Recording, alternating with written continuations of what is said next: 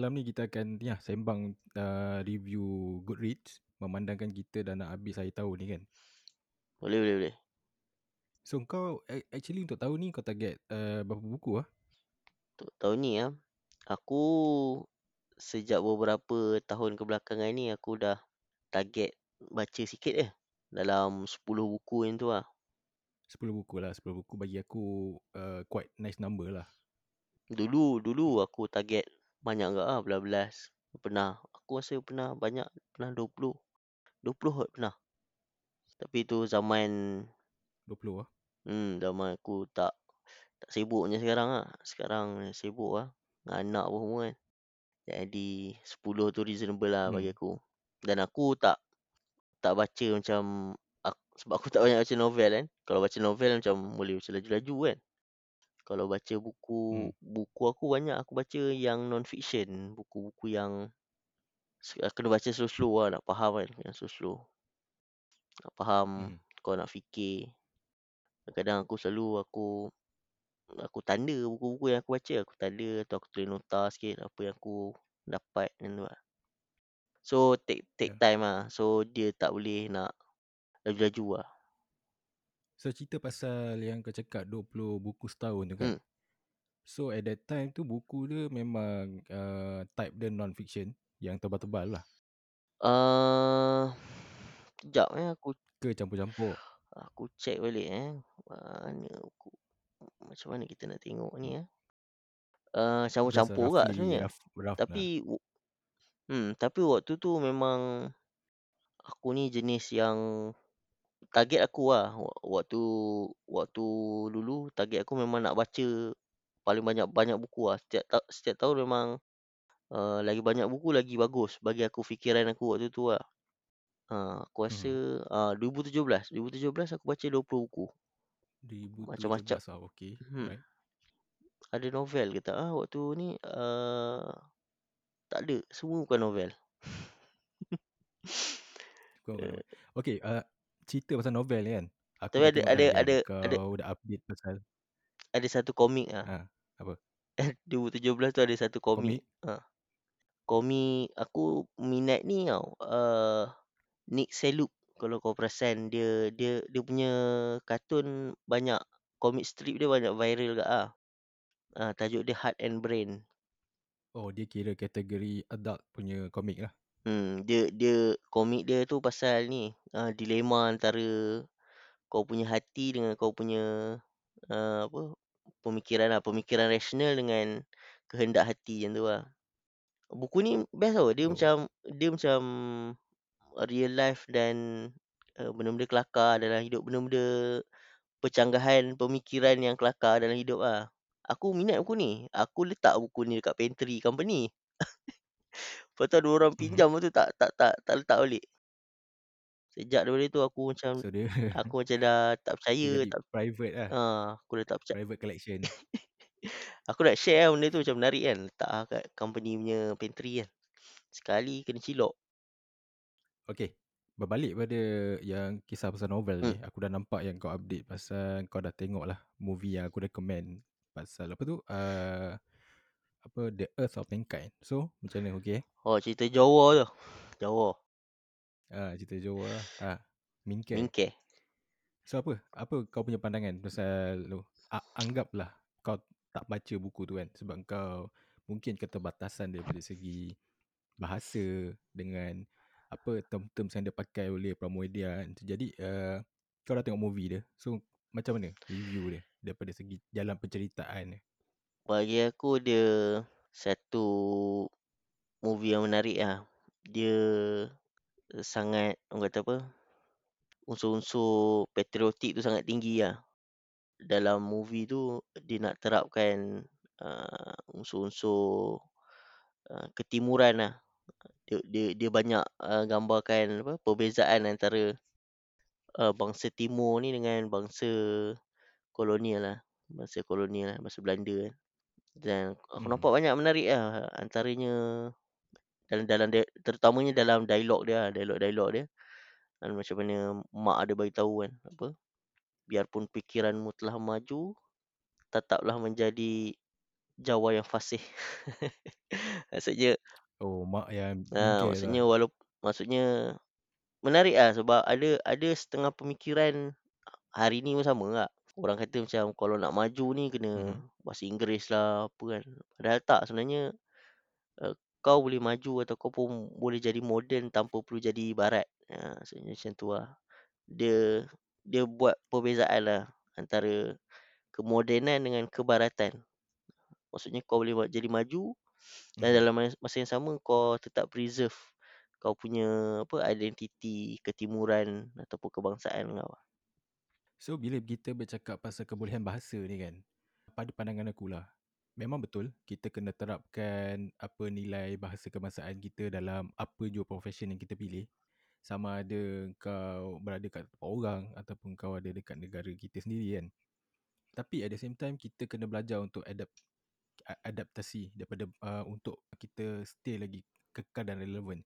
Contoh lah, aku bawa ah, kau ingat pasal kisah pemain bola kita lah, Pemain Safari bola Rashid yang sekarang tengah main dekat Liga oh uh, Portugal. yang kena kecam tu.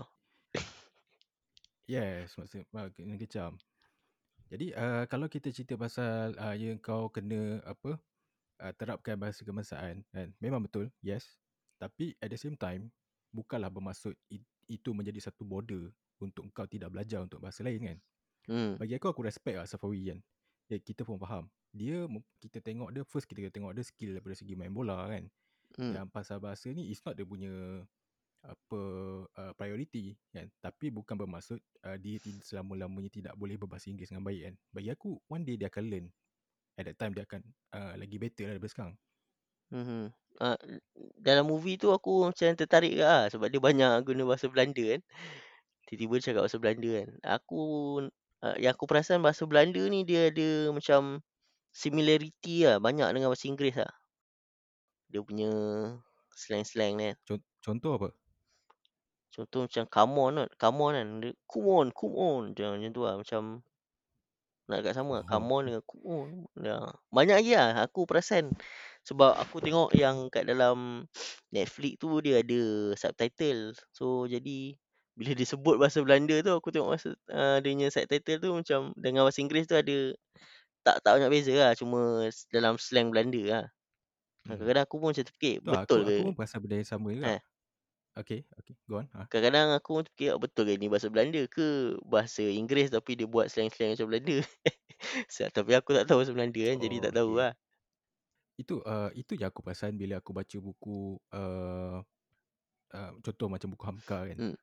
Kalau kau tengok uh, bila dia bercerita tentang latar belakang at that time zaman kolonial uh, Belanda zaman tu kan dalam buku tu memang banyak perkataan Belanda yang yang yang dia tulis. So maksudnya uh, kebanyakan generasi at that time kita cerita pasal generasi yang macam Mingke ni lah.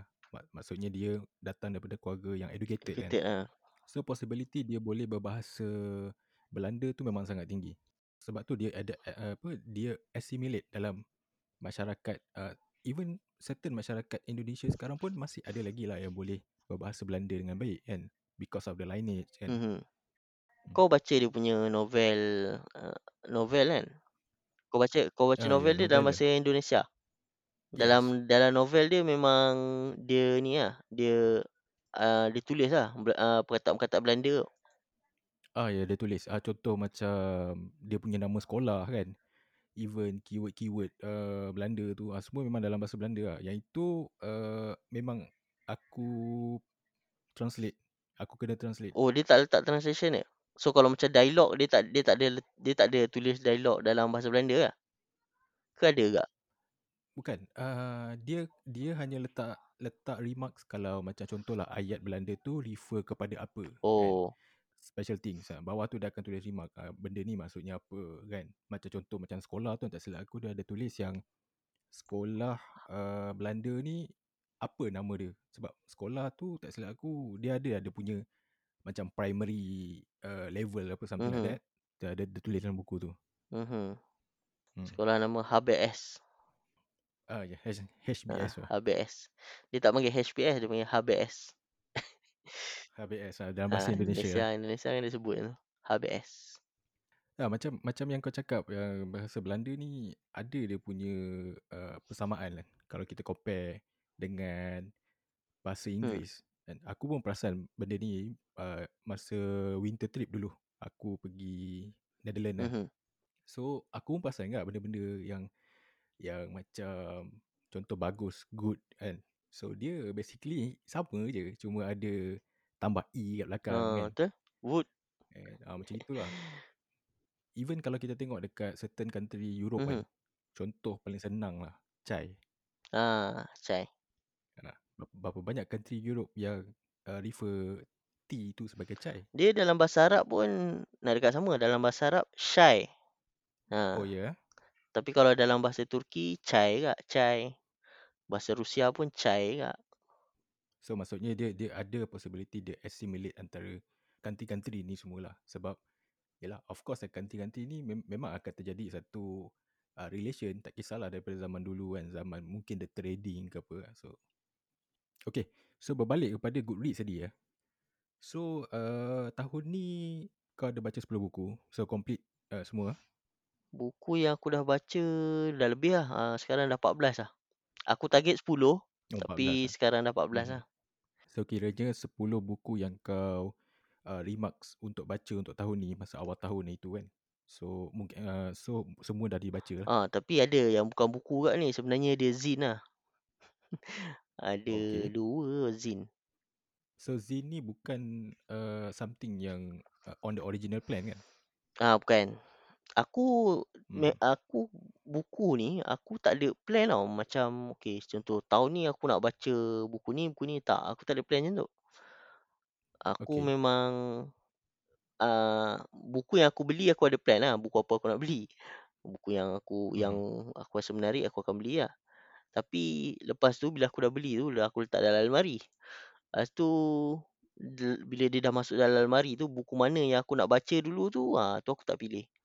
Aku dah habis baca baru aku tengok aku akan termenung pada almari aku. Aku tengok mana buku yang nak baca. Alright. Okay. So apa kata kau share uh, macam roughly lah apa buku yang, yang 10 ni kan. Mhm. Maybe kau boleh bagi tahu uh, dia punya tajuk penulis dan pasal apa. Tapi pasal apa tu maybe kita make it simple lah macam okay buku ni pasal uh, filosofi uh, and that, that's it and then move on. Okey, buku yang first lah sekali aku baca adalah buku ICS lah. ICS ni buku buku teks lah. Uh, Port Agency. So aku baca sebab aku nak ambil exam kan. Institute of uh, Chartered Ah Shipbroker. yes, uh, Port Okay. Agency. So ini berkenaan dengan ni lah, kapalan lah. Lepas tu buku yang kedua adalah buku Jamie Glowaski. Ini buku parenting lah. Tajuk Mhm. dia Oh Crap, I Have a Toddler. Buku ni bagi aku menarik lah.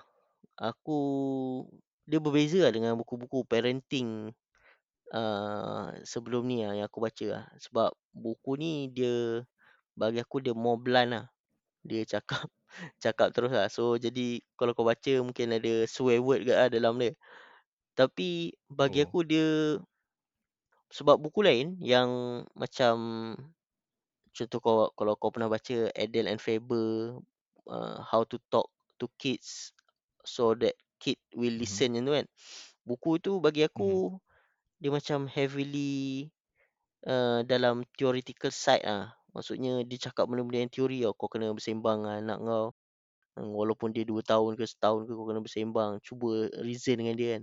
Tapi buku ni tak. Buku ni dia macam dia accept yang ada benda yang teori, ada benda yang uh, macam mana pun kau kena duduk dalam practical side. Uh, Contoh macam Oh. uh, kalau anak kau tak nak pegang tangan waktu tengah jalan, nak lintas jalan. Waktu tu kau dah tak boleh reason lah dengan dia. Kan? Sebab kalau kau reason, kau biar dia jalan, nak pergi kena langgar, ha, bahaya kan. So macam mana pun, dalam tu kau kena tegas lah. So dalam buku ni dia cerita lah. Ha, macam mana ada certain, certain time kau memang tak boleh nak reason dengan kau punya children, kau kena ambil practical side lah. Ha, dan mungkin lepas lepas dah habis dia dah mengamuk ke apa-apa, lepas tu baru kau try to reason dengan dia. Macam tu lah. So aku minat lah buku ni dia macam walaupun bahasa dia kadang-kadang ada swear word sikit. tapi dia punya dia lebih kepada banyak pengalaman lah.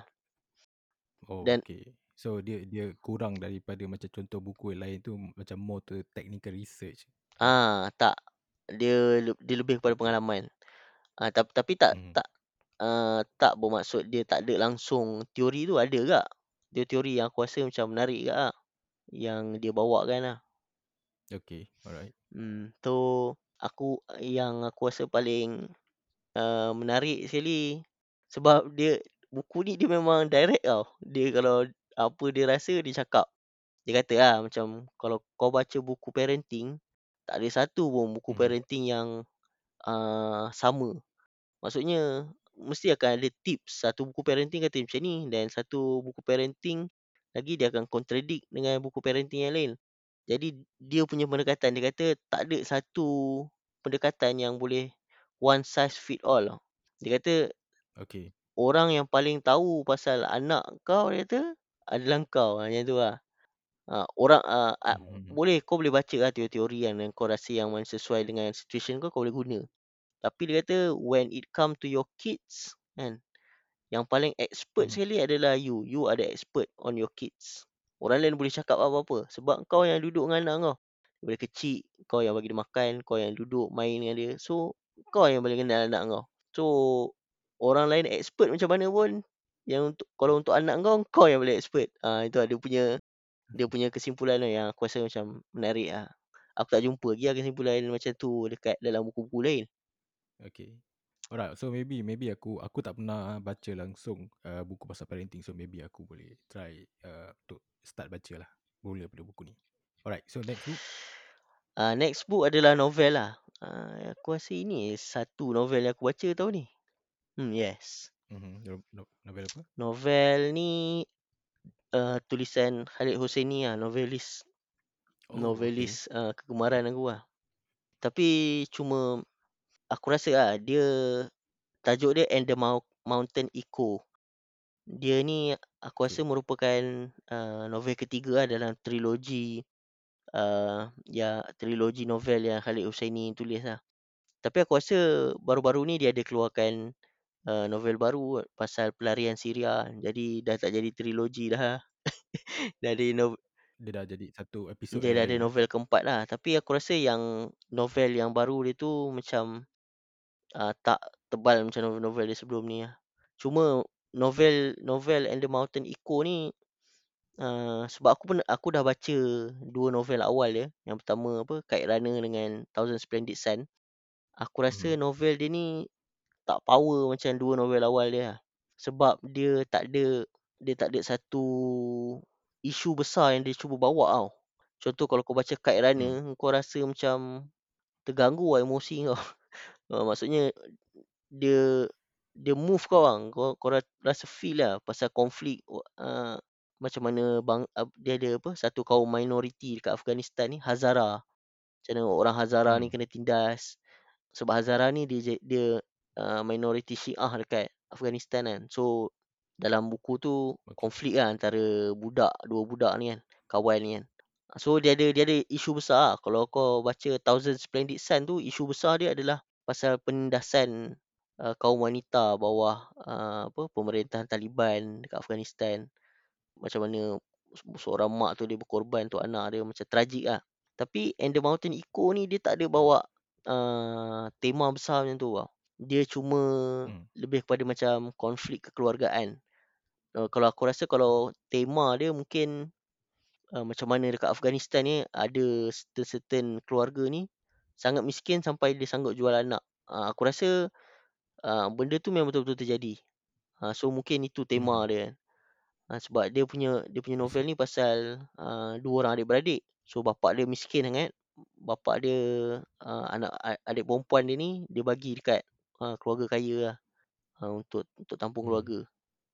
So kalau macam Khalid Hosseini ni pun aku tak pernah baca buku dia tapi aku just tengok movie dia dekat tu. Hmm. Kalau kau nak apa baca novel dia aku suggest kau start dengan Kite Runner ataupun Thousand Splendid Sun lah.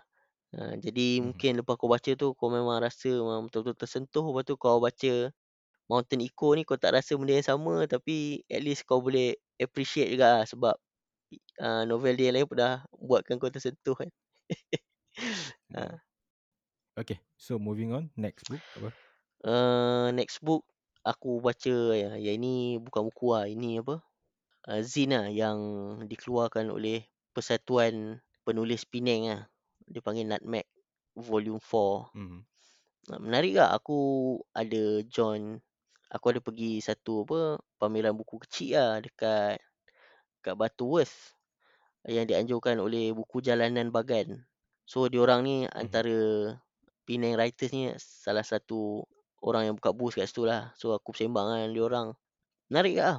Nah, dan dia dia dia ada keluarkan, aku tak pasti sama ada ni yearly ataupun uh, quarterly punya uh, dia punya zine lah. Siapa-siapa orang boleh hantar ni. Kalau kau kau minat. Tapi dia banyak uh, penulisan bahasa Inggeris lah. Ada short stories, ada poem, uh, ada agak artikel pun ada dalam tu. Menarik lah buku dia. Alright, so dia bebas lah, dia tak ada satu macam tema yang. Hmm, tak ada. Tapi Alright, tapi okay, tapi sure. setiap uh, publication dia tu dia akan ada dia pilih satu tema besar lah. Contoh tema ni uh, yang aku baca ni volume 4 ni dia transition. So banyak short stories berkenaan dengan transition lah. Short stories, poem. Uh, tak kisah lah, perubahan dalam hidup ke, perubahan uh, apa dalam hubungan kau dengan orang lain macam tu lah. Uh, next adalah buku Yuval Noah Harari. Sapien, A Hmm. Brief History of Mankind.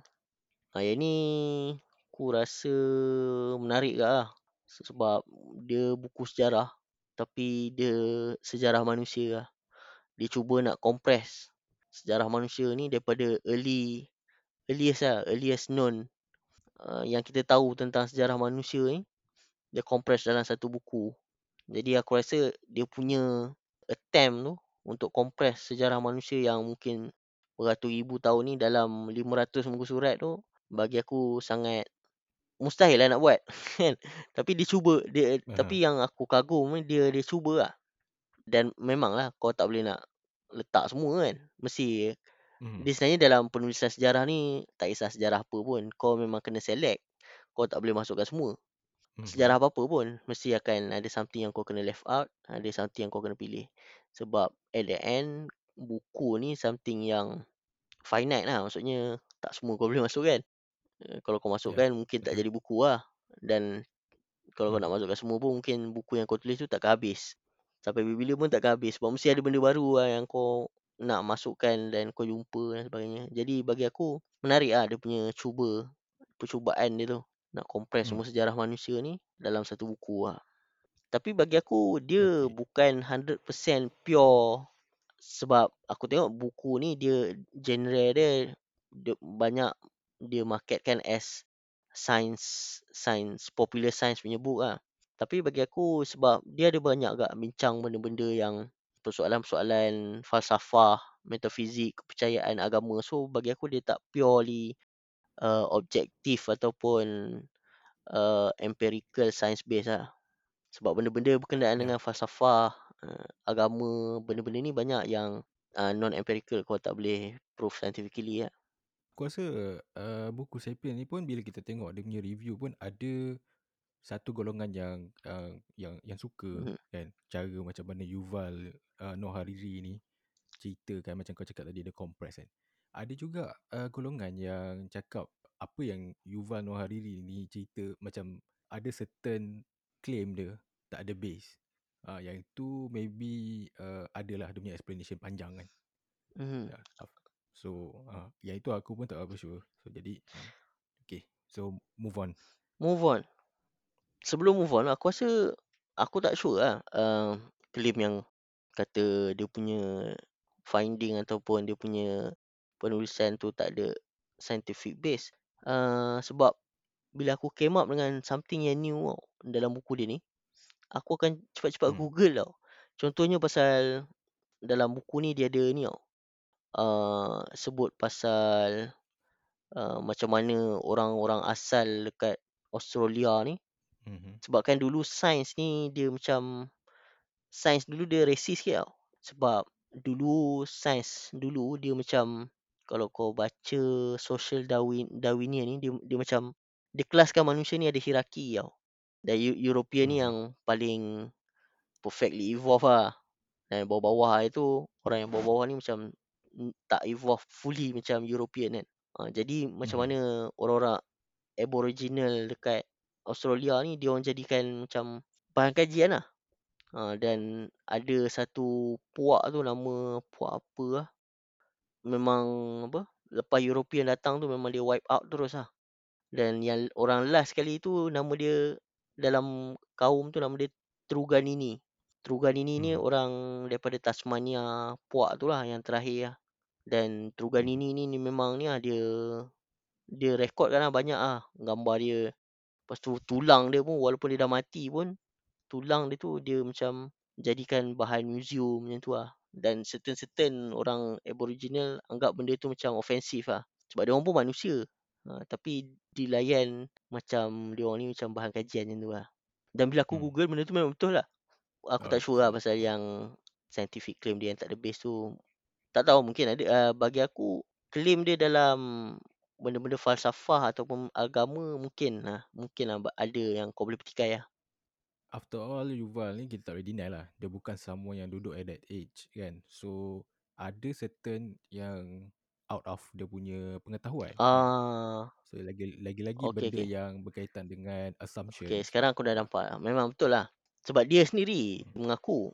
Contohnya macam apa yang kita katakan zaman batu dulu kan. Dia sebenarnya bukan zaman batu tau. Uh, dia zaman kayu. Orang dulu banyak guna kayu hmm. daripada batu. Tapi sebab kayu ni dia tak banyak yang survive tau. Sebab kayu ni dia boleh terurai kan. Dia apa? Decay. Dia tak tak preserve. Tak Hmm. semua alatan kayu ni dia jadi fosil yang kau boleh preserve.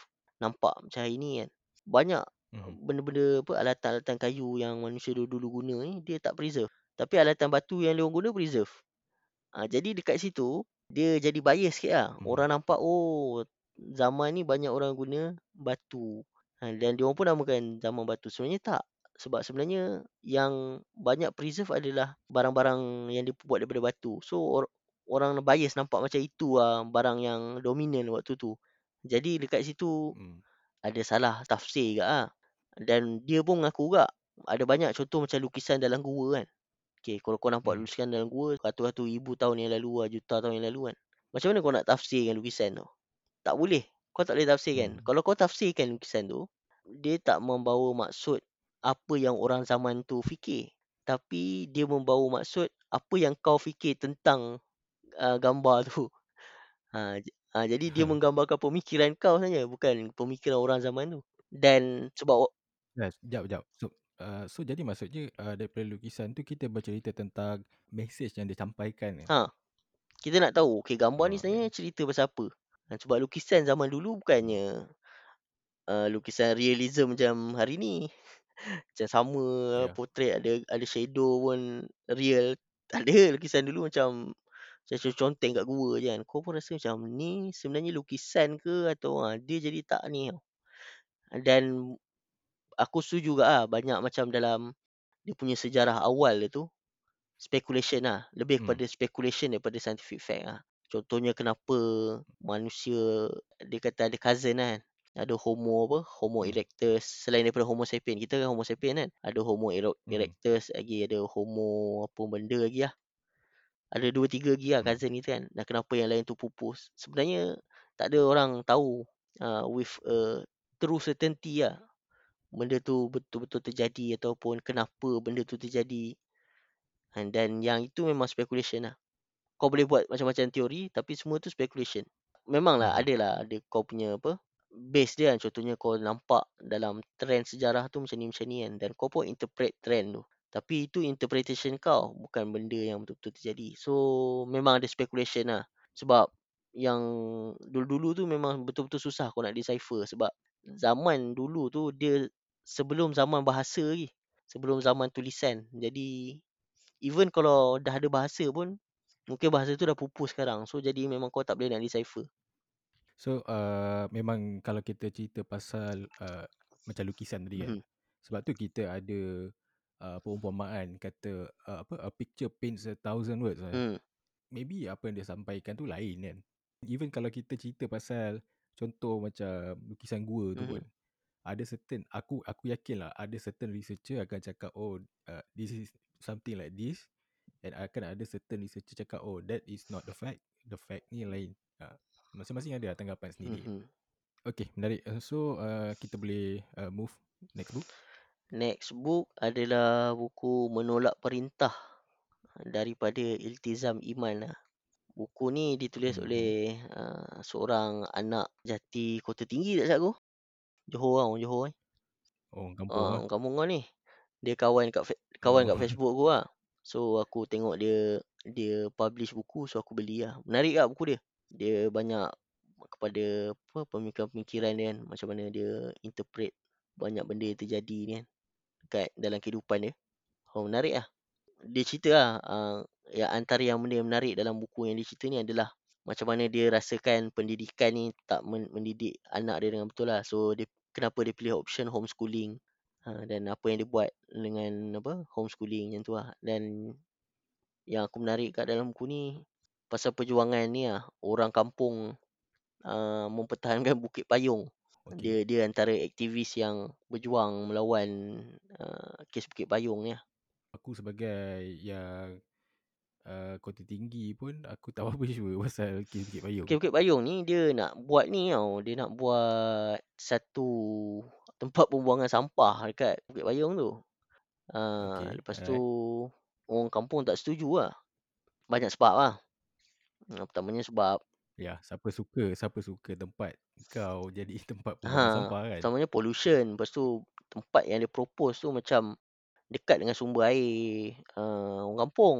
Oh, Uh, lepas tu Okay. macam-macam lagi lah sebab dekat Bukit Payung tu pun ada benda-benda uh, makam-makam uh, raja-raja dulu yang tak habis kaji lagi tau. Jadi macam dia orang tak puas hati lah kenapa hmm.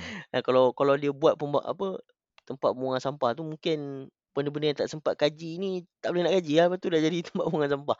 So jadi dia orang tak puas hati lah dia orang Hmm. lawan lah benda tu.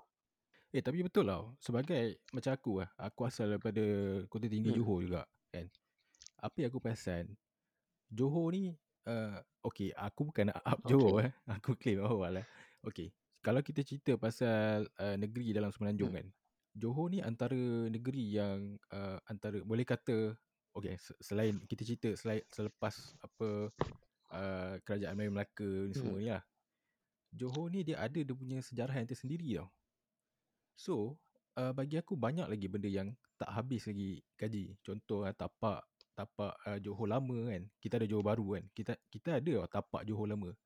Eh tapak Johor lama ni dia bagi aku dia tak habis lagi kaji. Aku rasa banyak lagi benda yang tak discover kat situ. Kalau kita cerita pasal tapak Johor lama ni, it just like orang akan picture macam satu field kan. Lepas tu dia ada structure batu-batu tu semualah. Hmm. And that's it. Aku rasa kalau kita excavate tempat tu eh, maybe kita boleh jumpa uh, benda-benda yang menarik kot. Hmm, tu lah. Kau kena balik Johor lah buat ni. Jadi arkeologi sikit. Hmm. Aku tak ada kepakaran uh, tu kan. Cuma kalau kita cerita pasal excavation, benda semua, ya yeah, of course ada akan melibatkan cost kan. Bagi aku kalau kita cerita pasal expertise, aku rasa ramai je kan. Hmm. Uh, macam researcher ataupun profesor dekat uh, universiti ni, dia ada uh, yang boleh conduct satu team untuk excavate dan semua. Tapi dia berbalik kepada cost. Dia satu course. satu lagi kau nak buat studies ni uh, kau kena spend masa dan sebagainya. So kalau kau nak buat part time kau kerja lepas tu kau nak ni mungkin susah sikit lah dan masa lama lah kau nak complete kau punya study tu. Ada juga benda yang macam contoh yang dekat Johor kan. Uh, benda tu ada dalam sejarah folklore Johor. And benda tu memang ada. Dah jumpa. Tapi preservation tak ada. Mhm. Uh, contoh paling senang. Uh, kubur si bongkok. Hmm. Uh, si bongkok ni kira kalau kita cerita pasal folklore Johor. Dia famous. Mhm. Sebab dia ni uh, satu figure yang menolak kuasa asing at that time di Johor. Sampaikan dia ni dicop sebagai landon kan. Mhm. Aku rasa Ah, isu isu makam-makam tak dijaga ni ada tak disebut dalam buku menolak perintah ni. Dia ada cerita soal pak cik ni yang dia buat kerja amal lah. Maksudnya dia rasa macam tanggungjawab dia tau. Uh, untuk preserve Hmm. benda-benda macam tu kan. So dia orang dia, dia jaga lah, dia jaga, dia tolong bersihkan. Padahal dia kata sebenarnya itu tugas kepada kerajaan negeri lah ataupun majlis bandaraya apa-apa kan. Ha, tapi sebab dia orang tak nak buat benda tu kan. Jadi dia jadi jadi benda tu jadi kepada macam kepada orang awam pula yang kena buat kerja tu. So maybe uh, uh, benda ni maybe kita boleh lah nanti kita bahas Hmm. eh. Uh, kita bahas uh, panjang lebar sebab benda ni pun uh, menarik lah bagi aku sebab aku pun uh, dah lama rasa benda ni kan. So, even aku pun pernah share dengan kawan macam mana kita dekat uh, Malaysia ni kurangnya orang yang appreciate uh, barang-barang sejarah ni. Macam kes yang dekat Kedah ni ada apa uh, tapak excavation tu. Aku lupa lah yang dia jumpa macam satu rangka kapal lama tu. Lembah Bujang. Bukan Lembah Bujang lagi satu. Dia dia, dia, dia lagi baru. Hmm. And berapa few years back lah. Uh, tak apa nanti kita akan sembang next podcast Hmm. maybe. Alright, so kita move uh, buku lain. Buku lain uh, satu buku ni lah yang ditulis oleh seorang rockers lah yang bertajuk Cap in Ink oleh Francis Wolff. Oh, okay. Hmm, buku ni aku jumpa Francis ni waktu dekat pesta buku. Nah, aku menarik Hmm. lah buku dia macam dia bukan saja tulis buku, dia agak dalam buku ni pasal dia travel to Thailand tau. Dia dia travel duit tak ada tapi dia back- backpacking di Thailand. Ha, so dalam masa yang sama uh, dekat pergi Thailand tu dia nak tattoo, dia nak cari satu tattoo tau. Tattoo yang Hmm. eksotik ah. Dia ni juga merupakan seorang yang pelukis kan. Dan dalam masa yang sama dia pergi sana tu dia lukis-lukis lah. Dan lukisan-lukisan tu dia letak dalam apa bu- buku dia tu tu yang dipanggil cap in ink tu maksudnya uh, apa dia punya memori tu bukan saja dalam tulisan tapi dia dalam lukisan tangan dia lah. So Mhm. cantik lah lukisan-lukisan dia. So menarik lah buku ni. Bagi aku dia apa? Dia cerita aku tak tak pernah backpacking tau. tak ada tak ada pengalaman Hmm. lah backpacking apa kau travel tak ada duit dan sebagainya. Tapi dia ni tak adalah sampai apa pergi minta sedekah tu tak ada lah kan. Kan jadi isu kan pergi backpacking tapi minta sedekah. Dia, Ah. dia, tak ada dia tak sampai level macam tu lah. Dia ada kawan lah kat sana. So kawan dia banyak tolong dia lah. Next. Next buku One Child Policy oleh Mefong. Buku ni Hmm. sebenarnya aku dah lama dah beli. Dia dalam aku punya almari dah lama ah. Aku beli tak silap aku kat Book Access dekat Geni Paragon kot. Ke Big Bad Mhm. Wolf. Big Bad Wolf, Big Bad Wolf. Aku rasa Big Bad Wolf. Aku beli waktu Big Bad Wolf dekat Geni Paragon. Uh, so dah lama lah dalam buku ni. Uh, buku ni dalam aku punya almari. So satu hari tu aku tanya kawan aku. Dia ada seorang anak je. Anak perempuan. Tanya Hmm. dia, dia bila nak dapat anak, anak baru. Dia kata dia mengamalkan One Child Policy. So lepas tu Oh. aku pun teringat yang aku ada buku ni. So aku pun baca lah buku ni. So daripada segi uh, tajuk pun kita dah tahu dah polisi Mhm. China. eh. Buku ni bagi aku Okay. aku tak pasti lah sebab uh, Mefong ni Mefong ni sebenarnya orang, orang Malaysia eh. Oh, Ha, dia orang really, eh? Malaysia. Uh, lepas tu dia jadi jurnalis dan dia dia hantar jadi koresponden kot ke China lah oleh Wall Street Journal. So And dia kerja untuk we- untuk uh, western punya company lah dan bagi aku pemikiran dan dia punya educational background banyak pada western background lah. So jadi bagi aku aku nampak dia macam antagonistic lah towards China punya polisi. So mungkin dia Okay. punya analisis tu tak terlalu maksudnya ada bias sikit lah. Sebab kan Hmm. western ni dia bias sikit dengan China kan. Dia namp- dia macam antagonistic sikit. Tapi dia ada juga puji uh, one one child policy ni terutamanya dalam mengangkat ekonomi orang Cina kan. One child policy ni dia ada efek lah kepada ekonomi. Uh, tapi banyak dalam buku one child policy ni dia lebih kepada kritikan lah. Kau Hmm. tak akan jumpa banyak uh, apa pujian lah. Tapi kalau kau orang Cina, bukan Cina Malaysia, bangsa Cina mungkin kau rasa offended ke. so dia asyik kutuk lah daripada mula sampai habis dia kutuk kan. Tapi ada asas lah, dia kutuk tu ada asas lah. Dia dia justify lah. Bukan kutuk, maksudnya kritik lah. Dia kritik polisi ni, dia justify lah. Sebab one child policy ni bagi aku, bila aku baca, hmm, memang dia ada kebaikan tak. Dan even kalau kau tanya uh, sekarang kat orang Cina, ramai je yang Hmm. memang nak satu anak je. Mungkin ada yang tak nak anak pun ada. Sebab Hmm. Benda ni dia dah brainwash lama. Dia jadi macam kau dah tak perlu propaganda kan tau. Oh, Peringkat awal Hmm. tu dia kena propaganda kan. Tapi sekarang sampai dia jadi macam accepted as benda yang natural tau. Ha. Uh, Uh. sampai sekarang diorang dah mula nak buka balik dah macam polisi ni. Ha, sebab dia nampak kepada apa kekurangan tenaga kerja kan. So China kan sekarang dah Hmm. s dah slowing down sikit. Dia dia dah tak macam dulu lah. Dia punya economic, eee, miracle dia. Dia punya growth tu dah macam dia still growing tapi bukan at Hmm. rate dulu lagi. Ah, so dia dah nak start buka orang cari polisi. Sekarang ni macam dah lib dia dah liberalize sikit polisi tu. Kau boleh ada 2 anak dan sebagainya. Mhm. Next adalah buku-buku haram lah, yang diharamkan oleh Kementerian Dalam Negeri. Buku Ben Seali, Antitesis. Ha. Best. Buku ni dia bagi aku, eee, dia macam ni eh, dia adalah kum kumpulan status Facebook dia kot.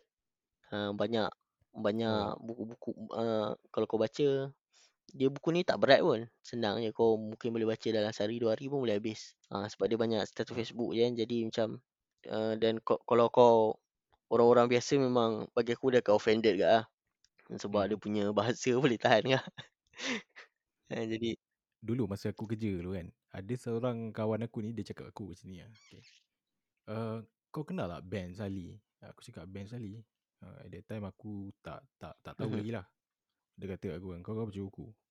So kau kena jaga-jaga. Kalau kau nampak Ben Sali ni kau jangan baca." Lepas aku tanya lah, "Apasal kan?" Dia kata, "Oh Ben Sali ni sesat." "Wah dia ni dah dah apa dah, dah terla jauh menyimpang lah." Aku pun at that time macam, okay. So tapi, eee, bila kau cakap macam tu kan, aku lagi curious nak Mhm. tahu tau. Tapi, eee, sampai sekarang aku tak tak dapat lagi lah chance. M maybe after this lah, after this aku try try baca. Mhm. Aku nak tahu juga kan, apa benda yang dia cuba sampaikan sampai orang ramai yang offended kan, sampai kita KDN pun block buku dia. Dia sebab dia banyak kutuk ni lah, dia banyak kutuk institusi agama. Bagi aku, dia punya kritikan tu kadang-kadang ada merit. Cuma bahasa dia tu, Hmm. bahasa dia tu mungkin walaupun kritikan dia tu ada merit, bahasa tu mungkin menyebabkan orang tak boleh nak terima lah dan mungkin menyebabkan authorities pun tak boleh nak terima lah, dalam bahasa dia kan. Oh. Ha, contohnya aku bagi satu lah, ha, tak nak tengok kau offended ke tak. Eee, Okay. contohnya dalam dia tulis, "Adakah Islam hanya diranjang?" Ha, contohnya dalam tu. Ha, jadi macam, eh, kalau kau baca macam, apa hal pula ni kan. Ha, jadi tapi, eee, Hmm. benda yang dia nak kritik tu, bagi aku benda yang ada merit lah. Dia nak kritik, eee, sebab kadang-kadang dekat dalam masyarakat Melayu Islam ni kadang-kadang banyak sangat sembang pasal poligami tau. Ha, sikit-sikit nak sembang pasal Hmm. poligami. Ustaz-ustaz pun n nak s sembang pasal poligami kan. Padahal dekat dalam masyarakat Malaysia ni banyak lagi isu-isu lain yang lebih penting tau. Contohnya macam orang asli tak cukup makan, apa, tak tak ada Hmm, akses pada betul. pendidikan. So Kita punya apa, uh, is Islamic Ha. economy set macam ni kita nak ni, banyak lagi lah apa tempat yang kita boleh Ha, fokus so kan. dia dia nampak macam Okay. orang agama ni kenapa suka nak fokus pasal benda-benda poligami, walhal, eee, Islam ni datang nak selesaikan ma masalah masyarakat kan dan masalah masyarakat banyak lagi besar daripada benda-benda yang macam ni kan. Kau tengok ah isu-isu dekat Hmm. Malaysia ni macam isu macam tu. Ada artis ni ceraikan bini apa, Oh. macam-macam tu lah. Kahwin lain, poligami tak boleh, cerai macam tu lah. Maksudnya masyarakat sibuk dengan benda-benda yang dia nampak macam tak selesaikan, eee, apa, masalah sebenar. Oh, dia duk sembang pasal benda-benda yang tak Hmm. penting lah dia rasa. Ha, bukan bukanlah dia nak kata tak ada langsung, eee, poligami tu dalam Islam, bukan. Dia cuma dia nak kata golongan agamawan ni sepatutnya ada fungsi untuk selesaikan masalah sebenar masyarakat, macam tu lah. Ha, tapi cara dia Hmm. cakap tu membuatkan kau Ya. kau rasa ni lah. Tapi bagi Ya. aku Ya, tapi tapi penting lah tapi bahasa far tu okay. supaya nak provoke kau kan. Kalau kau rasa macam ke kritik sopan je, kau tak terasa pula kan. Hmm, nama Ha, pun kritikan. so mungkin tu lah. Ya, tapi so far bagi aku, eee, aku tak terasa offended pun kan. Sebab, eee, bagi aku institusi agama ni pun kita kena kena kena ready lah untuk terima kritikan. Mhm. Sebab apa yang Ben cakap tu bukanlah bermaksud, eee, menghina agama bagi aku. Tapi cuma mempersoalkan tentang, eee, agamawan Mhm. ataupun authorities yang berkaitan dengan agama ni Mhm. kan. Eh, tentang pasal benda ni lah, pasal poligami kan. Banyak lagi kita boleh bincang kan. Even dalam podcast aku yang dulu pun ada juga aku cerita pasal JAKIM Mhm. kan. Oh. Ah, Bahaya eh podcast kau eh. Tapi apa yang aku cakap tu, uh, for me lah, bagi aku lah, at least aku tak try untuk offence anybody. Mhm. Jauh sekali untuk aku, eee, mengutuk agama kita kan. Mhm. Takkanlah kena kutuk agama kan. Cuma uh, kita kena tahu, kita kena pandailah separatekan antara orang yang kritik agama, yang memang agama dengan orang yang kritik the authorities macam Mhm. bands. So bagi aku, kita kena open lah. Aku tahu benda ni sensitif kan. So terutamanya macam dekat Malaysia ni Mhm. kan, akan ada orang yang bersuara lah. Maybe that is why uh, member aku ni yang chop bands ni sebagai sesat. Mhm. So menarik nanti aku aku aku try lah baca antithesis lah. Hmm, buku ni kau tak boleh beli kot. Dia tak ada jual. Tak kau kena cari di pasar gelap lah sebab buku ni tak boleh dijual secara terbuka lah. Dia aku ni tau, aku search dekat uh, portal Pustakaan Negara. Walaupun buku ni ada hmm. ISBN, dia tak keluar tau. Dia Okay. dia tak keluar dekat Oh maksudnya tak ada dia tak dia tak simpan archive. aku rasa ada tapi dekat dalam portal dia tak tunjuk lah. Sebab dia buku yang diharamkan. Bagi aku kenapa dia tak create satu uh, satu section kan buku yang di label Ada, haram. ada, ada. So kita Dalam uh, kau boleh pergi tengok website KDN list of buku-buku yang diharamkan. Uh, tapi aku tengok banyak Oh. buku yang diharamkan ni buku-buku pasal komunis, buku pasal Syiah, apa tu buku-buku yang pornografi yang tu lah. Hmm. Ajaran Okay. sesat. Alright, alright. Sure. Okay, moving on kita buku ke berapa dah? Weh, kena kira duit. 1, 2, 3, 4, 5, 6, 7, 8, 9. Sembilan eh. Oh yang terakhir ni. Ah, buku yang last ah. So buku yang last Francis Fukuyama, The End of History and The Last Man. Oh. Di antara buku hot yang kau selalu duk cerita kan. Ah, okay. Buku ni dia berkenaan dengan ni lah, teori Fukuyama. Fukuyama ni Hmm. political scientist lah. Dia dia punya teori bahawa apa sistem liberal demokrasi ni merupakan sistem yang terakhir lah dalam evolusi pemikiran sains politik ke- manusia. Manusia boleh fikir sampai ni lah, liberal demokrasi lepas tu dah habis lah. Tu lah penghujung Hmm. sejarah dia. tu. Bukannya maksudnya tak ada lagi peristiwa-peristiwa sejarah. Maksudnya revolusi apa tu akan ada lagi. Tapi sistem yang paling akhir yang orang akan pilih dia kata sistem ni. Okay. Tu dia punya dia punya Alright. central thesis dia lah. So uh, untuk untuk yang Francis Fukuyama ni punya buku kan, aku ada dengar macam kau uh, cerita yang uh, idea dia menarik and at the same time kau ada gak kritik buku ni Mhm. kan. So far kau rasa adakah buku ni out of five lah? Berapa kau punya suggestion? Adakah worth it untuk uh, kita semua baca, try baca buku ni? Eh, kalau kau minat kepada political science, bagi aku buku ni antara buku yang Hmm. menarik lah. Sebab walaupun Hmm. kau kalau kau tak setuju dengan dia punya tesis dia tu lah, maksudnya central tesis dia kata Hmm. demokrasi liberal ni sistem paling bagus. At the end semua orang akan pilih dia. Walaupun mungkin kau tak setuju dengan tu, tak apa. Bagi aku okey. Aku pun tak 100% setuju. Dan banyak je sebenarnya scholar yang mock dia punya tesis ni. Maksudnya mempermain-mainkan lah tesis ni. Kalau aku aku pernah tengok apa lecture Edward Said. Edward Said pun gelak kan dia punya ni. Dia punya Oh ha. Yeah. banyak lagi scholar-scholar yang gelakkan dia. Tapi Hmm. bagi aku perbincangan dari dia, dia banyak perbincangan falsafah sains politik lah dalam dalam tu. So benda tu yang bagi aku Hmm. yang something yang buatkan buku ni rich lah bagi aku. Ha, walaupun kau tak setuju dengan dia punya konklusi, tapi Hmm. uh, perbincangan dia untuk sampai kepada konklusi tu, terutamanya aku minat lah perbincangan berkenaan dengan falsafah-falsafah ni, falsafah sains politik ni, Hmm. ha, bagi aku menarik lah. Contoh dia cerita macam mana beza antara uh, totalitarian dengan aut- authoritarian. Uh, dia cerita lah macam mana. Kalau authoritarian ni macam kau paksa orang tau. Paksa orang lah. Pemerintah yang Hmm. kau memaksa orang. Tapi totalitarian ni lain tau. Kau abolish semua benda yang lain. Kau kawal semua. Bahkan sampai pemikiran pun kau kawal. Jadi dia bukan kau paksa. Kau ubah terus. Kan? Macam mana cara dia fikir macam tu lah. Maksudnya kau kawal kau kawal juga tapi kau kawal semua lah. ha, Hmm. menarik lah dia, dia punya. Kau boleh nampak lah. Oh ada perbezaan. Dan banyak lagi lah. Uh, even dia pun sendiri walaupun tesis dia um, berkenaan dengan sistem politik akhir ni dia pun uh, ada bahaskan juga. Sebenarnya ada masalah falsafah juga. Bila kalau kau nak kata apa demokrasi liberal ni sistem akhir dia ada dia ada masalah falsafah juga. Contohnya katalah sistem tu dah perfect. Maksudnya tak ada benda lah lagi kau nak perjuangkan. Sebab dah dah Hmm. dah perfect boleh ke manusia hidup dalam keadaan macam tu? Maksudnya dia tak ada apa benda uh, dia nak perjuangkan mesti hidupan akan rasa kosong macam tak ada tujuan kan. sebab kau tak ada benda yang kau nak perjuangkan Ha, dan mungkin ad ada orang yang akan tak setuju kan dan orang akan, eee, buat revolusi, eee, untuk perjuangkan benda lain pula. Eee, jadi dia ada masalah falsafah kat situ lah. Ada jugalah bila kau asyik bercerita pasal buku ni Mhm. kan. Aku pun ada rasa macam tengoklah kalau next year kan ada tapi uh, not not not in my list lagi kan. So maybe kalau ada masa ataupun tak ada idea kan nak baca buku uh, or aku nak rasa something yang pasal uh, political science so maybe aku boleh tengok lah Mhm. nanti. Aku pun tak target banyak lah kan sebab uh, memang aku punya target uh, Goodreads pun maybe dia takkan lebih 10 pun Hmm. every year. Untuk tahun ni pun aku just baca 7 buku Oh. So itu lah buku yang ke-10 lah. Dan ada banyak ada lagi buku yang aku baca lagi lah. 4 buku lain, eee, meruntuhkan mitos Superman, Ben Sali juga tulis. Lepas tu memoir Tara Westover, Educated.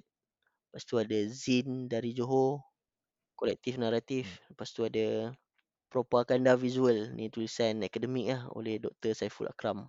So tu lah antara Oh. semua itu semua buku lah. Ada lagi buku yang aku tengah baca yang tak habis lagi. Ada 3 buku lagi. Mhm. Tapi tak tahu lah itu sama ada boleh habis tahun ni tak kalau tidak masuk list tahun depan lah. So so uh, ada list yang kau baca tu adalah satu buku yang uh, yang uh, sama dengan apa yang aku baca tahun ni. Maybe sebab aku recommended by kau kot Buku apa? aku. Uh, Oh Sapiens. Sapiens. Oh kau dah baca lah? Dah habis dah habis baca. Kau baca ni kan? E-book kan? Ah aku baca kat ebook lah kat. Kindle. Aku punya buku pula kebanyakan buku yang aku baca ni pun aku dah tulis dah review dekat Independent Insight before. Oh. Tak nampak pun kau tak Ah. post kat Facebook? Eh banyak macam uh, House of Wisdom Jonathan Lyons kita dah sembang dekat podcast. Oh ada ada. Ha. Ah, lepas tu Letters to Young Muslim by Omar Ah, Syed ha. Ni pun aku dah tulis. Ah buku-buku Lepas tu A Gentleman buku tu Moscow. cuba kau cerita sikit pasal apa ah? Letters to a Ha. Young Muslim. Menarik ke tak menarik ke? Okay. Uh, bagi aku uh, dia ni umpama macam maybe a journal lah untuk uh, dia tulis untuk dia dedicate untuk anak dia. Anak dia still lagi kecil kan. Hmm. So dia tulis buku ni uh, berkenaan dengan pengalaman hidup dia, uh, pandangan dia pasal politics kan supaya untuk didik anak dia ni so bila dah besar dengan harapan anak dia baca buku ni so dia dapatlah message apa yang bapak dia sampaikan. Uh, sebab tu nama dia Letters to a Young Muslim. Sebab Omar Syed Gobash ni dia actually a politician kan. Dia adalah seorang ambassador yang dihantar ke uh, Russia. Oh, ambassador daripada country mana? Hmm. Arab Saudi. Country mana? Arab Arab Saudi lah tu. Ha. Saudi Arabia. So dia hantar uh, Omar Syed Gobash ni. Sebab Omar Syed Gobash ni dia boleh uh, uh, cakap fluent, uh, speak fluently dalam Russian. Sebab dia ada darah Russia. Mak dia is Russian. Oh, rezeki lah. Hmm. Bapak dia pun uh, seorang politician lah. Tapi bapak dia ni mati kena assassinate masa pergolakan politik. Hmm. Dia sentuh pasal macam-macam lah. Pasal education, pentingnya education untuk perempuan. Dia educate anak dia ni untuk hormati hak-hak uh, perempuan. Sebab perempuan ni still lagi dalam uh, kelas yang tak dapat uh, layanan yang sama kan dengan lelaki. Mhm. Uh, so dia, dia, dia educate lah sebab anak dia lelaki. Oh. Aku Hmm. ada ke nak baca buku buku yang tajuk tajuk dia lebih kurang dekat sama lah. Tapi Hmm. lain sikit.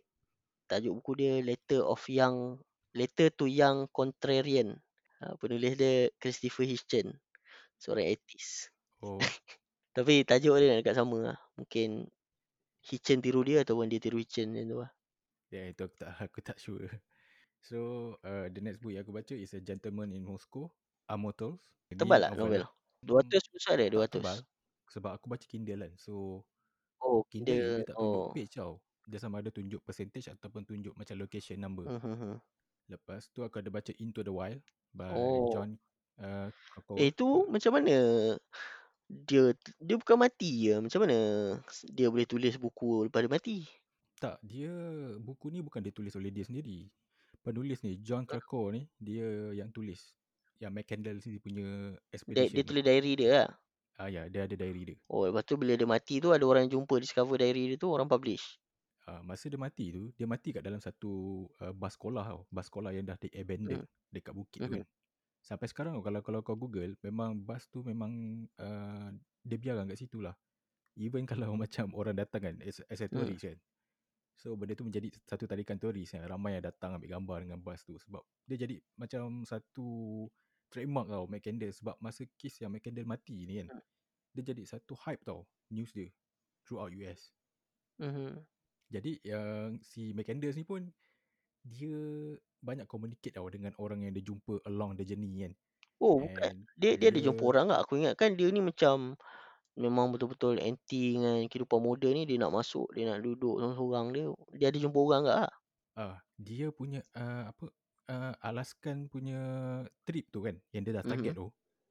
Uh, sementara dia nak sampai uh, hari yang betul-betul dia ready untuk Alaskan trip tu kan. So dia need uh, job untuk survive, untuk beli makanan semua. Jadi dia jumpa dengan orang-orang along the way lah. Dengan orang yang dia tumpang kereta, dengan ada orang yang bagi dia kerja part time. So dia boleh uh, menumpang hidup kan. So dengan orang-orang ni, even uh, dia dah berpindah kan. Uh, dia dah berpindah ke tempat lain. Dia still lagi apa forward mail dia dekat lelaki ni. So John ni, dia track balik orang-orang yang pernah uh, pernah associate dengan McCandless Hmm. ni. And dia set up interview and then dia tulis buku ni. Even the original letter apa benda semua tu kan. Uh, so the John ni uh, buat cerita apa memoir ni berdasarkan letter yang McCandless pernah tulis. Oh.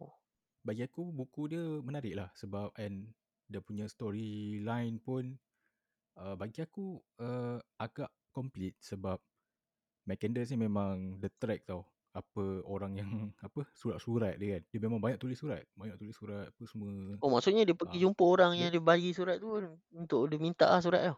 ah yes Hmm. yes Tapi dia ada journal ke ah? Dia ada Okay. simpan journal ke ah? Ah, dia ada simpan journal dia. Even dia ada ada uh, kamera kan. Ada dia ambil gambar. Gambar dia semua. Oh ada eh? Ada. Ah, dia memang legend lah bagi aku. Aku tengok dia pun macam. Aku tak faham lah. Ada jenis orang yang macam itu kan. Mhm. Ada je. Apa yang uh, lately ni ada seorang member aku. Uh, dia, dia cakap aku macam ni. Uh, kalau boleh kan. Nak je aku tinggalkan semua. Aku nak hidup kat gunung. Sebab apa tau. Orang-orang macam ni. Dia dah tak boleh tahan lah dengan kehidupan. Ya, may- maybe kita ni hidup dalam satu keadaan uh, yang terlalu pace dia laju. Kan? Mhm. Orang semua berlumba-lumba kan for something. Mhm. Kita memang hidup dalam keadaan macam tu. At one time, akan ada orang yang cakap, okay, this is enough lah. Aku nak something different and something yang peaceful kan. So, dia cakap kat aku lah, tak, uh, itu akan jadi dia punya target. Tapi at this time, dia tak boleh buat lagi sebab mungkin ada ada komitmen tapi dia berusaha untuk dapatkan at one point yang dia akan duduk kat gunung tu. So maksudnya dia memang really serious lah. Serius nak duduk kat gunung eh? Ha, dia kata dia nak duduk kat gunung memang isolate lah semua. Dia tak nak ada apa telefon, internet ni semua. Dia nak relax macam tu lah. Tapi tak tahu lah kalau betul-betul dia buat bagi aku menarik aku kan. Lagi? Kau apa lagi? Lepas tu aku baca Sapiens tadi. Mhm. Yang ni kita dah bahas lah tadi ya. Mhm. Lepas tu ada dua buku agama aku baca lah. Yang satu ni pasal fiqh Islam mazhab Syafi'i ni. Oh. Satu lagi uh, pasal surat uh, kepada Mufti Johor. Hamka. Hamka. Hmm. Yang tu uh, nipis je. Siapa publisher dia eh? So, buku Hamka tu?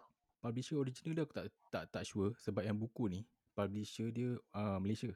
Maksudnya dia dah dipublish oleh different company. Hmm. So yang original dia aku tak berapa sure. Even kalau macam untuk tahun depan kan. Kau ada list target tak nak baca buku apa tu untuk tahun depan? Untuk tahun depan. Hmm. Aku ingat tahun depan aku nak baca satu buku lah. Satu buku. Buku Okay. Robert Fisk.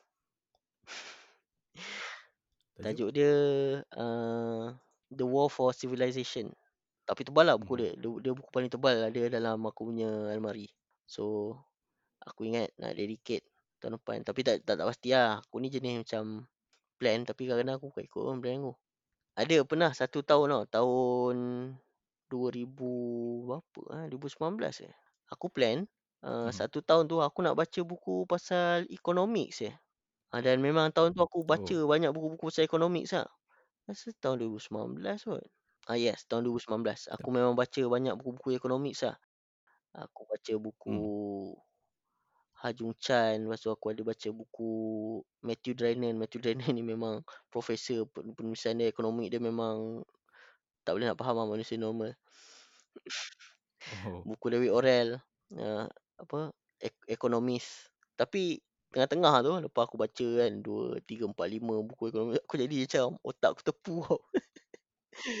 Otak aku terpu, lepas tu aku dah, ah, okay sudah dengan ekonomi aku start baca buku lain kak. So aku baca-baca buku Ya. lain lah, So buku Islamic Hisli hmm. History tahun tu. So far aku tak pernah lagi lah macam plan untuk throughout the year kan. Okay, aku ambil teams macam uh, ekonomi kan. Hmm. Sebab aku bukan jadi macam tu kan. Aku ni, dia one point memang aku bosan lah. Aku tak boleh stick lah. Tapi apa yang aku buat is, uh, contoh macam tahun 2021, Mhm.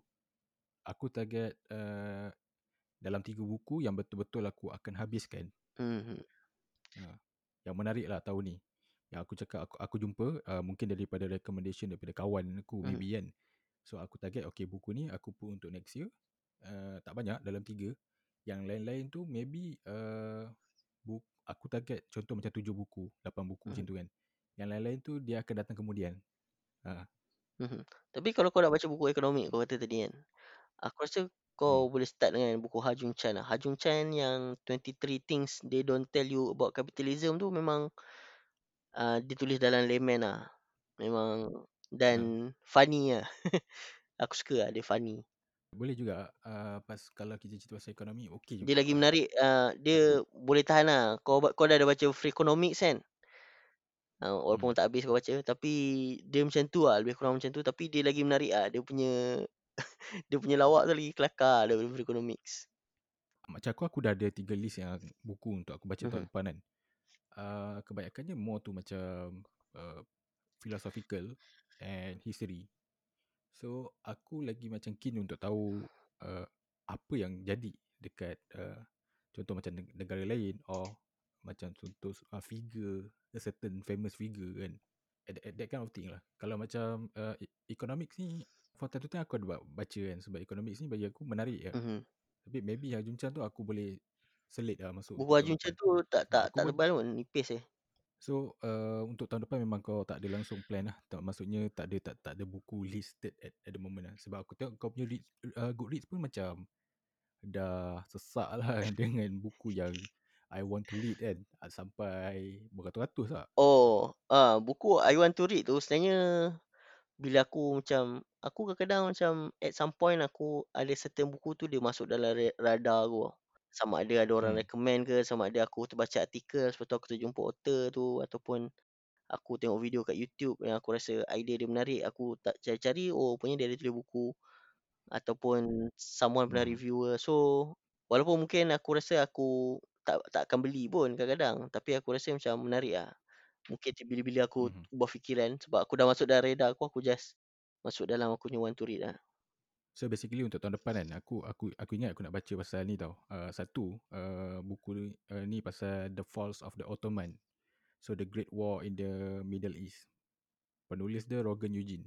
Aku tengok buku ni ada seorang member aku baca and dia kata buku ni menarik lah pasal Ottoman.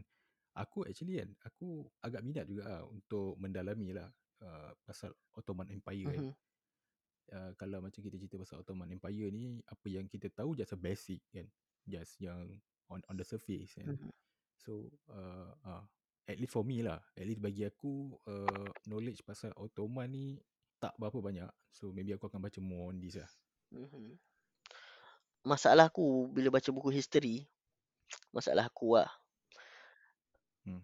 Aku kadang-kadang susah nak percaya mana-mana penulis tau. Sebab aku mesti rasa macam dia mesti akan ada bias kau. Kalau kau tulis pasal Ottoman kau kena tengok. Kalau penulis tu memang orang Islam mungkin dia akan lebih kepada romanticize uh, apa Hmm. pemimpin-pemimpin Islam kan. Kalau kau tulis pasal barat, orang-orang penulis barat mungkin dia lebih kepada macam dia jadi bias, prejudis apa kan. So Hmm. aku kadang-kadang macam fikir macam mana nak cari buku yang pasal history yang betul-betul objektif tau. Sebab semua Oh, orang dia okay. akan ada tau dia punya kau punya certain world view tau.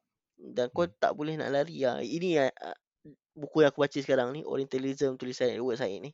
Dia kata ini ini adalah Hmm. masalah masalah utama penulis lah. Tak kira lah siapa pun kan. Dia tak boleh nak lari daripada dia punya bias. Sebab macam mana pun dia akan tulis uh, berdasarkan kemampuan dia, perspektif dia. Walaupun dia nak cuba jadi objektif pun dia tak boleh lari kadang-kadang unconscious bias kau tetap akan ada. Yeah, of course lah. Macam contoh buku ni lah, kita cerita pasal tajuk dia pun dah cerita pasal the falls of the Mhm. Ottoman kan. So author dia of course lah, dia akan terangkan dia punya uh, idea, pendapat dia kenapa Ottoman ni boleh gagal Mhm. semua kan. So yeah. Uh, tapi okay, uh, so far okay lah. Dia punya book rating pun not bad. And then dia punya author pun ada background yang yang yang, yang Nah, baik kan. tak Sebab lagi satu uh, aku aku untuk kalau macam buku history ni aku lebih prefer yang ditulis oleh uh, orang yang ada credential lah.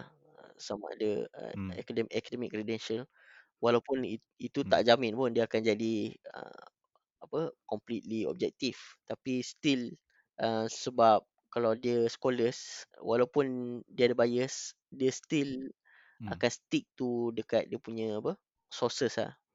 Even uh, actually tahun ni baru aku betul-betul macam untuk baca buku tu kan. Aku tengok dulu author dia punya background. Contoh macam yang Into the Wild tadi kan. Even kau pun tanya kan.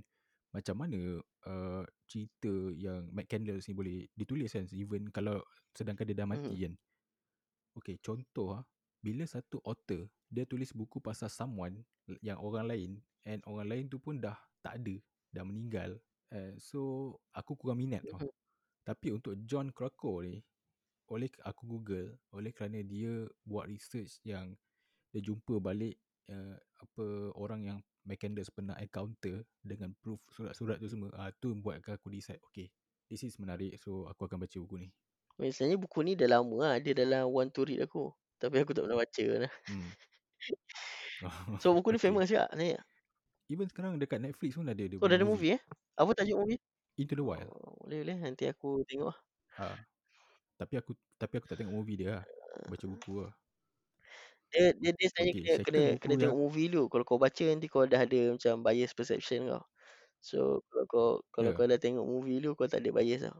Macam kau baca novel lah, tiba-tiba novel tu dijadikan movie. Kau macam oh, kenapa tak sama macam novel yang kau baca? Ha, jadi kau macam tak puas hati kan. Tapi kalau kau tak baca novel, tak apa lah, tengok lah. Uh, so far kalau macam buku contoh lah, at least ah, at least ah, buku tu aku dah baca and then tiba-tiba the adaptation uh, dalam the bentuk Hmm. movie kan. Kalau buku tu memang uh, macam contoh yang The Earth of Mankind kan. Aku memang minat lah buku tu kan sebab aku me- memang tapi aku, tapi aku nak tengok oh, macam mana dia portray dalam uh, real life kan. Keadaan macam kalau uh, dia cerita pasal orang Jawa yang dapat uh, layanan berbeza daripada Hmm. kolonial kan. So aku nak tengok in real life macam mana kan. Ha, sebab tu aku tengok movie dia. Kalau contoh macam cerita Khalid Hosseini kan. Aku dah aku dah tengok movie dia jadi aku nak baca buku dia macam malas lah. Sebab Gitu. kau dah tahu kan dia punya plot apa semua. Sama macam Into the Wild ni. Aku baca buku dia. So nak tengok movie dia macam Into the Wild ni menarik lah buku dia kan. Tapi untuk tengok balik movie dia aku rasa tak apa kot. Gitu lah. Mhm. Second buku yang aku nak baca tahun depan kan. Pasal ni. Ordinary Life in North Korea lah. Penulis dia Barbara Demick eh nama dia. Yang ni pun bagi aku macam Yalah kita selalu cerita kan pasal North Korea kan. Aku actually dah lama lah aku nak baca buku yang pasal cerita yang betul lah pasal uh, North Korea kan. Mhm. Cuma masalah dengan buku ni kan. Barbara ni dia jurnalis lah. Tapi dia tak pernah sampai ke North Korea. Ha, tu masalah dia. Tapi buku ni rating tinggi. Siapa penulis dia? Barbara Demick. Ah, brother. Barbara Demick ni dia pernah tulis tau pasal perang Bosnia dulu. Dia dia historian lah. penulisan dia jurnalis. Okey, dia jurnalis. Tulisan dia dulu pasal Bosnia tu kan. Apa finalis uh, Pulitzer Award. ah. Yes. Bukan bukan So, bukan actually- anugerah Yayasan Buku Negara eh. Ah, anugerah Yayasan Buku Negara tu shit lah bagi aku. It's a fucking joke. Kalau Pulitzer aku boleh percaya lah. Kalau Yayasan Buku Negara aku macam skeptical sikit lah. Actually kan Masa kau post pasal buku Yayasan Negara tu kan Aku tak up to date Mhm. lagi tau Aku buka lah kan Lepas tu ramai gila orang komplain kan Cakap apa benda ni semua kan And then Baru aku dapat tahu Cerita sebenar dia kan Lepas tu aku pun cakap Hmm tak apalah Yayasan Yayasan lah Kelakar tu Malaysia ni. So tak apalah Tengoklah macam mana kan So lagi satu buku yang aku nak baca Ialah pasal Mar- Marcus Aurelius Meditation ke pasal ke bio, bu- Bukan pasal dia punya-. Bukan pasal oh dia punya biografi lah. Orang lain tulis lah. Pasal Yes Pasal dia punya stoic philosophy Ha. Menarik menarik. Macam Oh kau tahu eh pasal meditation eh Eh aku memang minat uh, stoic philosophy. Tapi aku tak pernah baca buku eee, secara pes spesifik lah, tapi aku banyak ah, mi aku minat dia punya dia punya banyak wisdom-wisdom, eee, stoic punya Ha. philosopher, Seneca, apa lagi, hmm. eee, Marcus Aurelius salah satu lah. Eh, kau tahu tak yang Marcus Aurelius, dia juga pernah menangani satu pandemik dulu. Oh, ya? Tak tahu pula. Yes. At that time, uh, Rome, Roman Mhm. Empire ni, pernah kena, bukan Roman Empire lah, mungkin mungkin a part of Europe tu jugalah. Dia pernah kena, nama dia Antonine Plague. Okey. So, apa yang Marcus ni buat, dia kan stoic philosopher. Mhm. First dia buat is, dia try to calm all the people in Roman Empire. Dia kata, relax, chill. Jangan kalut, Chill relax dulu. lah. Dia kata, benda ni kita tak boleh control. Apa yang kita boleh control is ourself Hmm, kan. betul. So, kena relax. Lepas tu dia uh, enforce lockdown. Mhm. Lepas tu dia try untuk solve the economy. Sebab dia tahu ekonomi ni akan terjejas teruk lah. Sebab perdagangan kau terhenti. Kebanyakan orang-orang kaya, dia punya advisor-advisor ni semua Mhm. kan. Bila dah kena plague tu semua lari daripada Roman Hmm. Empire tu. Tapi dia stay bro. Dia stay and solve the issue.